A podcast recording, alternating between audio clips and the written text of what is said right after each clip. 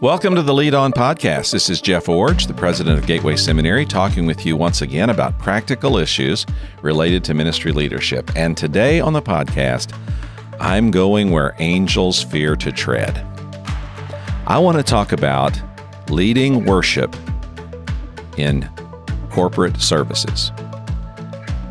I want to talk about leading worship on Sunday and what that means. Now, the reason I'm going where angels fear to tread is because I'm not a worship leader in the sense of a musician or someone who leads singing.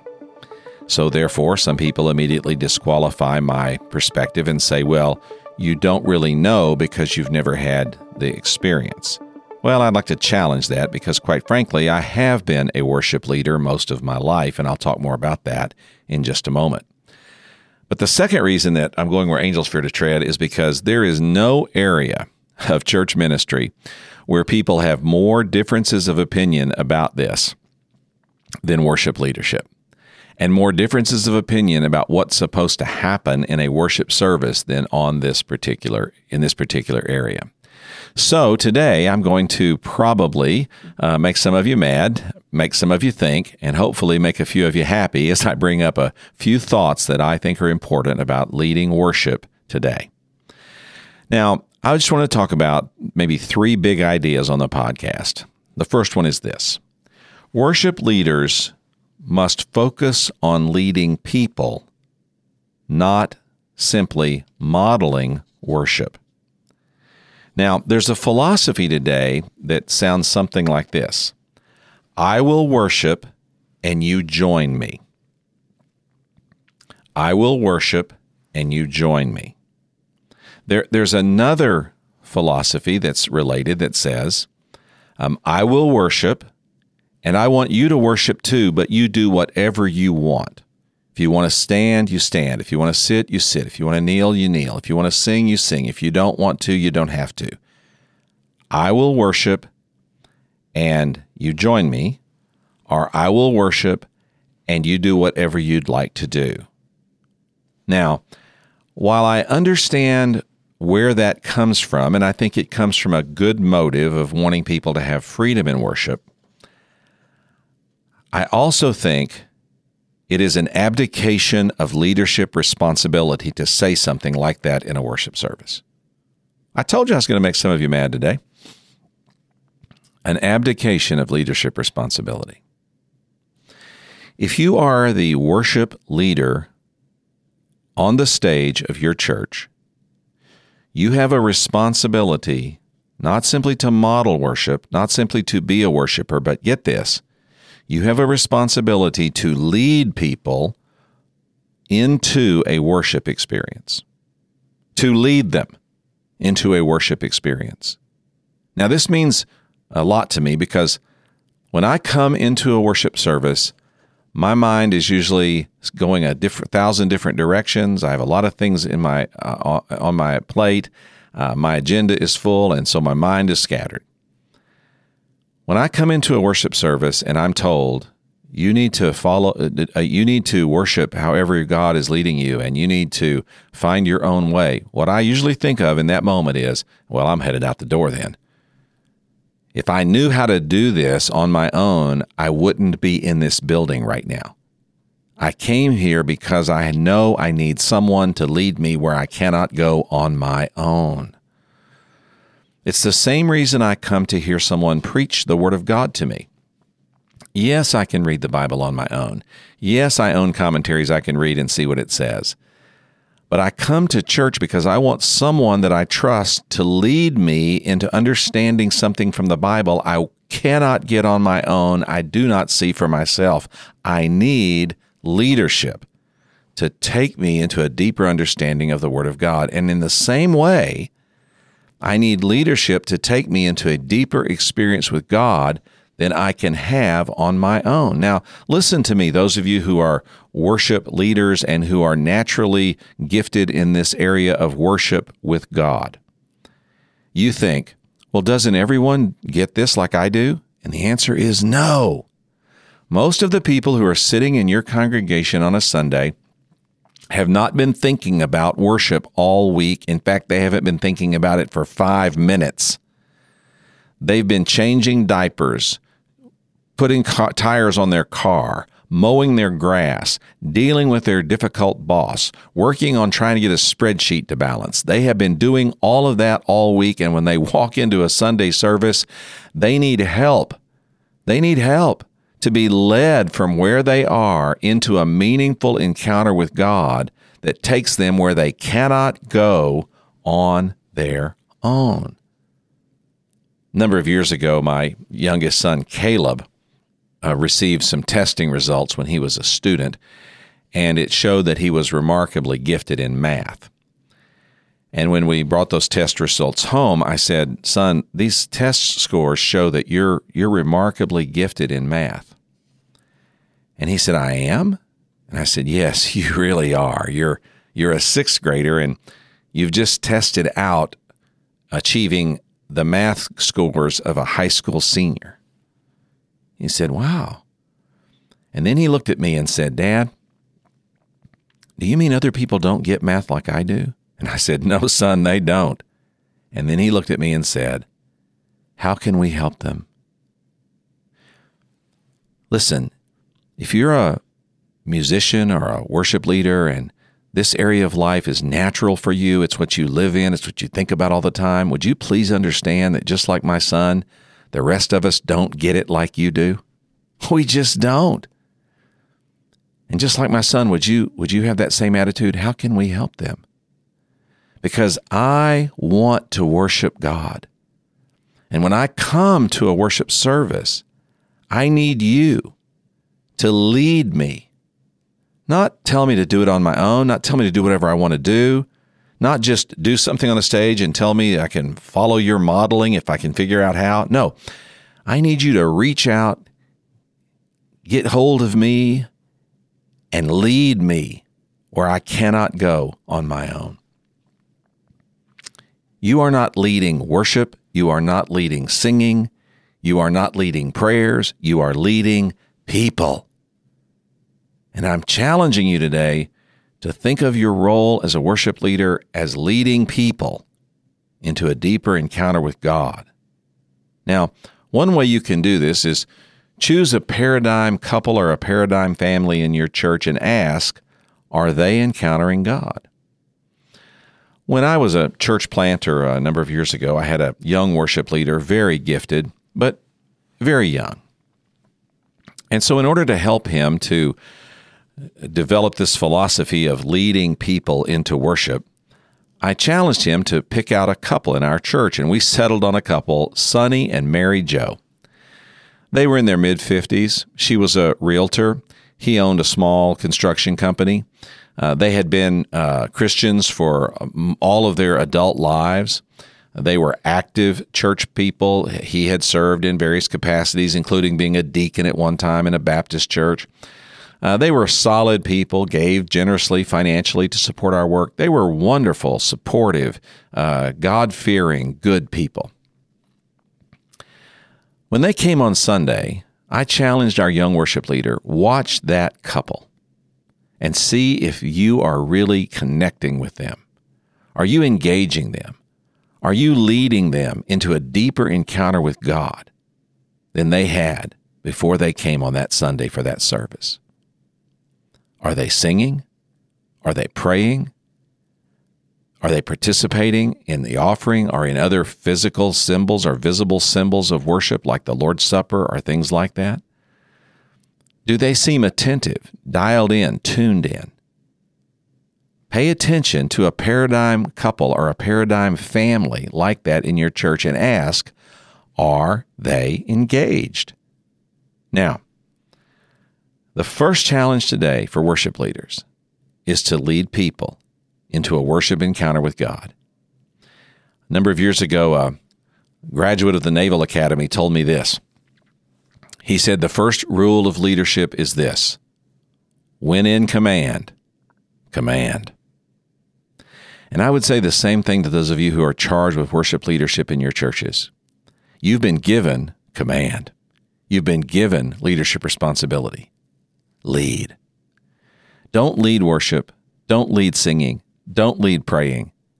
Lead people. And measure your effectiveness by how well those people are engaging with you and how you can see them moving, participating, and experiencing a worship encounter with God. Now, that leads me to my second big idea today. And that is worship leaders must advocate for participation in worship, not performance as worship. I love live music. I've been to two or three concerts already this year. Uh, when I get to go on a cruise, I love the evenings because I just go from one live music venue to the next. I don't care if it's classical, I don't care if it's 50s, I don't care if it's hip hop. I, I just like live music. I'm not any good at it, I don't know how to do it, but I really admire people who can, and I enjoy the beauty of it in all kinds of different expressions. So I like performance. But worship is not performance. A worship service is about participation. So the quality of your worship is not expressed by the performance that's taking place on the platform, but instead by the participation that's taking place in the seats. The quality of worship is not measured by the success of the vocalist or the expertise of the musicians, but instead by the participation of the people who've come to the worship experience that day. Now, going back to some of my pastoral days, I required our worship leaders to periodically evaluate our worship services but to keep the focus on the participants. And I did this in a cheeky way one day, and I challenge you to maybe do it the same way. I told our worship leader one week in our planning meeting listen, I want you to evaluate our worship service, and I'd like for you to do that by making a video of the service, and then you and I'll watch it together, and we will th- we'll talk through what we're seeing and what we can do better he said, "Man, that's a that's a great idea. I really want to do that. Let's make that happen this Sunday." And I said, "That's good. That's good. Let's do that." So on Sunday, I knew what he would do, and I let him do it. Uh, I arrived at this church and uh, came into the auditorium, and I said, "I see that we have a video camera set up for today." And he said, "Yeah, remember we talked about that. We're going to video the service, and we're going to." Uh, we're going to uh, sit down together and talk about it this week and see if we can keep improving our worship. I said, Boy, that's true. That's right. And I said, But the problem is, you got the camera pointed in the wrong direction. He said, What do you mean? I said, Well, you have the camera set up to film the stage. He said, Yeah. And I said, Listen, the stage is not my concern. The stage is just fine. The people on the platform are doing great. But that's not how we measure the effectiveness of a worship service. We measure the effectiveness by the participation of the people who are in the seats. So let's get that camera and put it up on the stage and turn it around and aim it toward the crowd. And let's see if we can't get a panoramic of the audience. And let's see what they're doing in the service. And we'll watch that this week. And we did that. We videoed and then we sat down to watch it together. We were only a couple of minutes into the tape when the music or the worship leader said, just, just stop. He said, almost no one is singing. I said, oh, really? You noticed that too? Now, I, I, I had already seen this, but I wanted him to see it. He said, Yeah, there's, there's very few people that are actually singing with us. I said, Yeah, let's, let's, let's look at this a little more and let's talk about that. So we watched a few more and I said, What do you see this family doing? What do you see this family doing? What are the kids doing? What are the people looking at? And for the first time, he had to face the reality that while the performance on the platform was going great, the participation in the seats was very poor. People were looking through their Bibles, looking through their Sunday bulletins, thumbing through their phones. People were dealing with their children. Their children were not even paying attention at all to what was happening on the platform. This wasn't a megachurch. We're talking about 150, 200 people. But it was pretty obvious that there was a significant disengagement between what was happening on the platform and what was happening in the pews. Now, when you evaluate worship participation, don't evaluate the platform. It's almost always going to be pretty good. But turn the camera around. Turn the camera around and video the participants and ask yourself are we really leading these people into a worship experience? What are they doing while we're singing? What are they doing while we're praying? What are they doing while we're reading scripture? What are they doing while we're making announcements and receiving an offering or any of the other components of our service?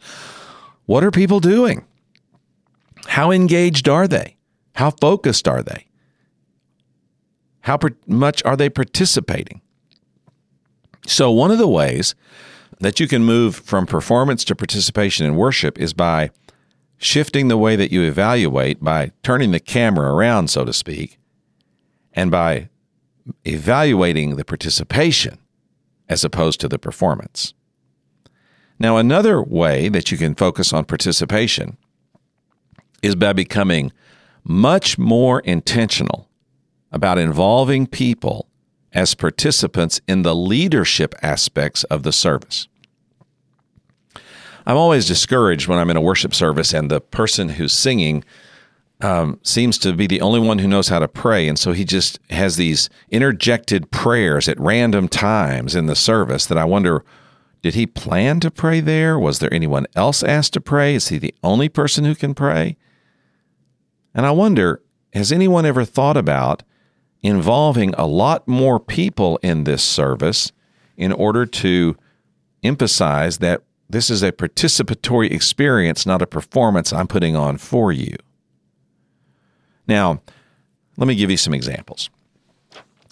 When I was a pastor, I had, uh, at the time I did this, a Sunday morning service and a Sunday night service. That was and in the Sunday morning service, we typically had three prayers. We had sort of an opening prayer, and then a prayer before the message or the offering, and then a closing prayer. And the same thing on Sunday nights. So that's six prayers on Sundays. So I sat down and I made a list of every man in our church, and this was a number of years ago, so it could be men or women, but back then it was just men. I made a list of all the men in our church, and I told our worship team, we're going to start recruiting six men to pray every Sunday. And we're going to go through the whole list and we're going to ask every man who's a member of our church to lead a prayer in the worship service. And we did. And the results were amazing and not at all what we expected. First of all, we started asking men to lead in prayer who'd never done it before, but who were willing. And I noticed something on the Sunday that they were asked to lead in prayer, they'd wear a tie. yeah, they'd dress up a little bit because they're leading a prayer. And that told us something. People value worship participation and they value worship leadership. So the people that we asked that were willing to do it, they showed up and often communicated to us, even by what they were wearing, how important this moment was in their lives. Second, there were some people who initially said, I, I can't do that. And when asked why, they said, because I've never done it before and I wouldn't even know how to start. For those people, this prayer opportunity became a moment for discipleship because I would say, Well, let me have lunch with you this week and let's talk about it and we would write out a prayer. Say, if you were going to pray on Sunday, what would you say? And they would tell me, and I would just make some notes. And I would say, you know, it's permissible to write out your prayer. God will still hear it. Why don't you just write out your prayer and read it on Sunday? And so it became a discipleship moment of helping people to think about prayer and how to pray and to voice a prayer and to learn how to even write and read a prayer as a step forward in their spiritual development. So we were surprised by some people who were willing to do it and communicated high value by even how they dressed. We were, com- were surprised by some people who were initially unwilling, but we saw it as an opportunity for discipleship and we turned this into a disciple making moment. But then there was the third group that also surprised us. And that was the number of men who said, uh, I can't do that, Pastor. Well, why not? Well, I need to come see you. And the men who walked into my office and said, I can't I can't get up there and pray because you know, I'm having an affair. I'm hooked on pornography. My wife and I are close to a divorce. My kids see me drink, drinking and cussing on the weekends, and then they see me come to church on Sunday. They know what a hypocrite I am. And if I got up there and prayed, it'd just be worse. And every one of those moments was an opportunity to say, well, let's fix this problem. No, you're right. You're not ready to lead in prayer in a public worship service, but let's start taking some steps to get you there. And the men who started spiritually growing by confronting these things in their lives and seeing real change come. Now, this is just one example of how intentional participation led to more meaningful worship services as people saw more and more taking the lead and lives being transformed and discipleship taking place and a sense of ownership by the congregation saying, if he can do it, any of us can do it. We're all a part of this service. I did the same thing in another way in that church. As I said, we had a Sunday night service, and so every Sunday evening we received an offering and we had an offertory. I realize this is dating me just a bit, but I'm giving you illustrations, not prescriptions. And in the offertory, we always had music. And I realized I had a lot of children in my church who were in high school band, middle school band, and who played different instruments and who uh, did different things musically. And so I just told the worship leaders on Sunday nights, I only want uh, children and teenagers playing the offertories. And I, I want I want you to just put an all call out, and I want you to find every kid in this church who plays an instrument, who who plays anything at all, or who sings, or who does anything like that, and I want them put on a schedule, and I want them to be a participant in the worship leadership. And again, the remarkable thing happened. They, of course, kids said yes. They wanted to do it. And when they would show up, they'd be in their best clothes and act like they were playing Carnegie Hall. Their parents would come, oftentimes other family members would come. And, you know, these offertories were sometimes pretty sketchy. I heard a flute solo that, uh, you know, uh, sounded like fingernails on uh, chalkboard. I heard a tuba solo. Yes, we had a tuba solo for an offertory. But do you know what? No one cared on a Sunday night in a Baptist church. Kids up there playing the offertory, a different one every Sunday night. Oh my. What a win that was as people saw again participation in worship. Everyone in our church is involved in helping to lead here. There's a place for kids even, and we recognize that we're facilitating development for people of people for the future. So that's just two examples of what I'm talking about. I could go on. Uh, holiday services are a great time to allow more people to participate. This Sunday, this uh, this Easter, for example, we had a seven last sayings of the cross service at our church, and our pastor didn't do any of the seven. Instead, he invited some guest speakers and some men in our church who he's trying to develop as speakers, and he gave us each eh, one. I was one of them. He gave us each one seven minutes and said, "You have seven minutes to do the seven last sayings of the cross." And we each one got to do a little mini sermon, and some people who got to do that were up there for the very first time. Wow! Think about that intentionally reaching out for participation and broadening the participation. You can do this by inviting people to do testimonies in worship services, prepared video testimonies for services, by singing or by uh, praying, uh, or by testifying before the offering, or by t- giving testimony about special emphases like missions or ministries that are going on in the church. But all of this intention, uh, participation requires intentionality. So if you're a worship leader and you focus on participation more than performance, you're going to do these two things. You're going to uh, evaluate congregational participation, not platform participation.